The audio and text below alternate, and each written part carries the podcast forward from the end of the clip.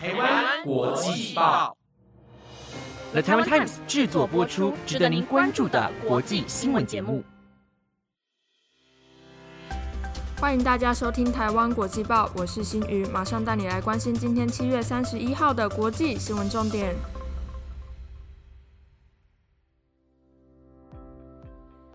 各位听众朋友们，晚安！终于来到台湾国际报第三季的最后一集啦，马上带你来了解到今天的新闻有：伊拉克国会本周二度被示威民众占领；加拿大原住民儿童遭遇教宗坦诚相当于种族灭绝；中国火箭残骸将坠落于地表，NASA 怒斥不负责任；日本东京时隔二十八天再度出现猛暑日；IG 短影音惹众怒，官方回应将逐步改为原版。如果想了解今天的新闻内容，就跟我一起听完台湾国际报吧。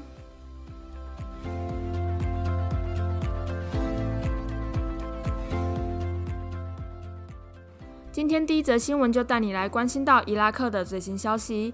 最近伊拉克的社会动荡，原因是因为几个月前伊拉克的大选未能选出新的政府，导致伊拉克陷入长达八个月的政治停摆，政治危机不断加剧。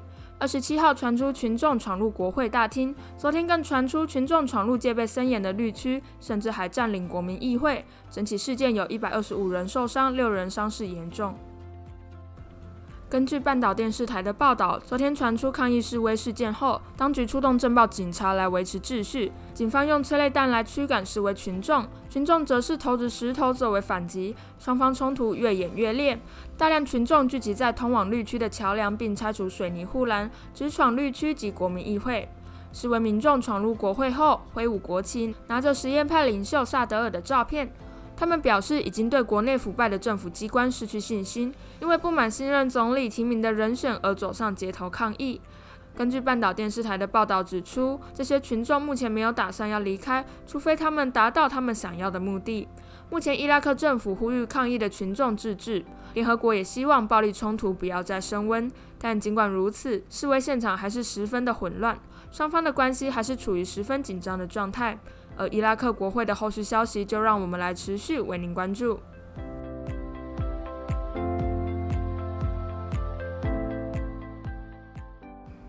第二则新闻带您关心到，周一又廷曾播报过天主教教宗飞往加拿大致歉一事。天主教教宗方济各日前前往加拿大进行六天的访问行程。他在昨天表示，在加拿大罗马天主教会以及其他教会营运的寄宿学校，强迫同化加拿大原住民儿童的作为是种族灭绝。他不仅为此致歉，他还亲自向幸存的原住民道歉。事实上，这起事件发生在1881年到1996年间，加拿大政府将超过15万名的原住民孩童带离原生家庭。并将他们送到由教会营运的学校，借此切断他们文化及语言的接触管道。而这些孩童却在寄宿学校受到教师的暴力对待及性侵，有数以千计的孩童死于这些不当的对待。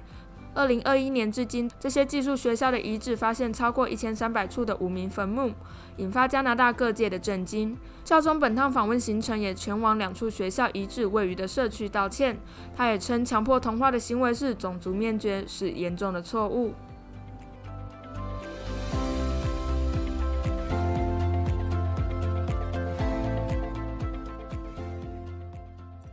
下一则新闻带您关心到中国火箭。中国搭载问天实验舱的火箭于二十四号在中国南海发射成功，顺利与天河核心舱完成对接，让中国专属太空站进入成型状态。但载运实验舱的载运火箭预计在近日坠回地球。美国太空司令部也在推特表示，火箭残骸在美东时间三十号中午十二点四十五分进入印度洋上空的大气层。美国国家航空暨太空总署也对此怒斥，中国并没有分享火箭坠落的地点及轨迹，这种不负责任的行为简直就是罔顾全球的安危。NASA 署长尼尔森也在推特表示，所有参与航太任务的国家都应该遵循既有的方式，向其他国家提供火箭残骸的相关资讯，才能避免重大的人员伤亡或是损失。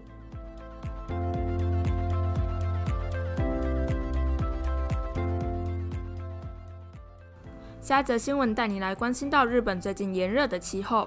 听众朋友们有没有感受到最近的气温真的是十分的炎热难耐啊？出去户外一下就被狠毒的太阳晒到通红，不仅是台湾的气候炎热，临近台湾的日本也是时隔二十八天再度出现猛暑日。根据日本朝日电视台的报道，东京市中心在今天下午一点四十七分达到摄氏三十五度的猛暑日，这同时也是东京时隔二十八天以来再度飙出高温。除了东京以外，日本还有一百二十五地的最高气温来到猛暑日的标准，部分地区的气温更是来到将近四十度的高温。日本政府也呼吁，这种炎热的天气形态将持续到下星期，民众应该多补充水分，预防中暑。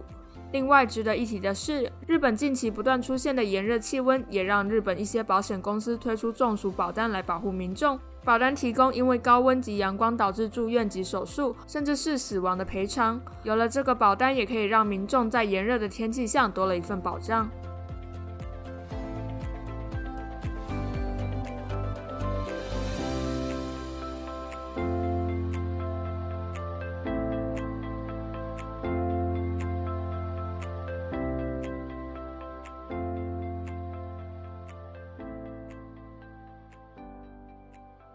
今天最后一则新闻带你来关心到现在年轻人常使用的社群软体 Instagram。不晓得各位听众朋友们有没有在使用 IG 呢？有没有人发现最近 IG 的界面悄悄改变了，改为类似于竞争对手 TikTok 的全荧幕短影音及照片？IG 最近推出改版的目的是要利用演算法在使用者的主荧幕来推荐影片。这项改革也引起大批的使用者抱怨连连，包括网红金卡戴珊姐妹及凯莉珍娜也对 IG 在模仿 TikTok 远离分享照片表达不满。IG 执行长莫塞里在接受访问时表示，很庆幸在 IG 上做出了改变。要是我们没有做，就不能想得够远。虽然我们还需要重整旗鼓，但我们也学习到了很多。而根据外媒的报道，IG 全荧幕影像测试版将在接下来一到两个礼拜逐步收回，并将改善演算法，且减少城市内推荐天文的数量。莫塞里还表示，IG 将继续迎合演算法。不晓得听众朋友们喜不喜欢 IG 这项改革呢？欢迎留言跟我们分享哦。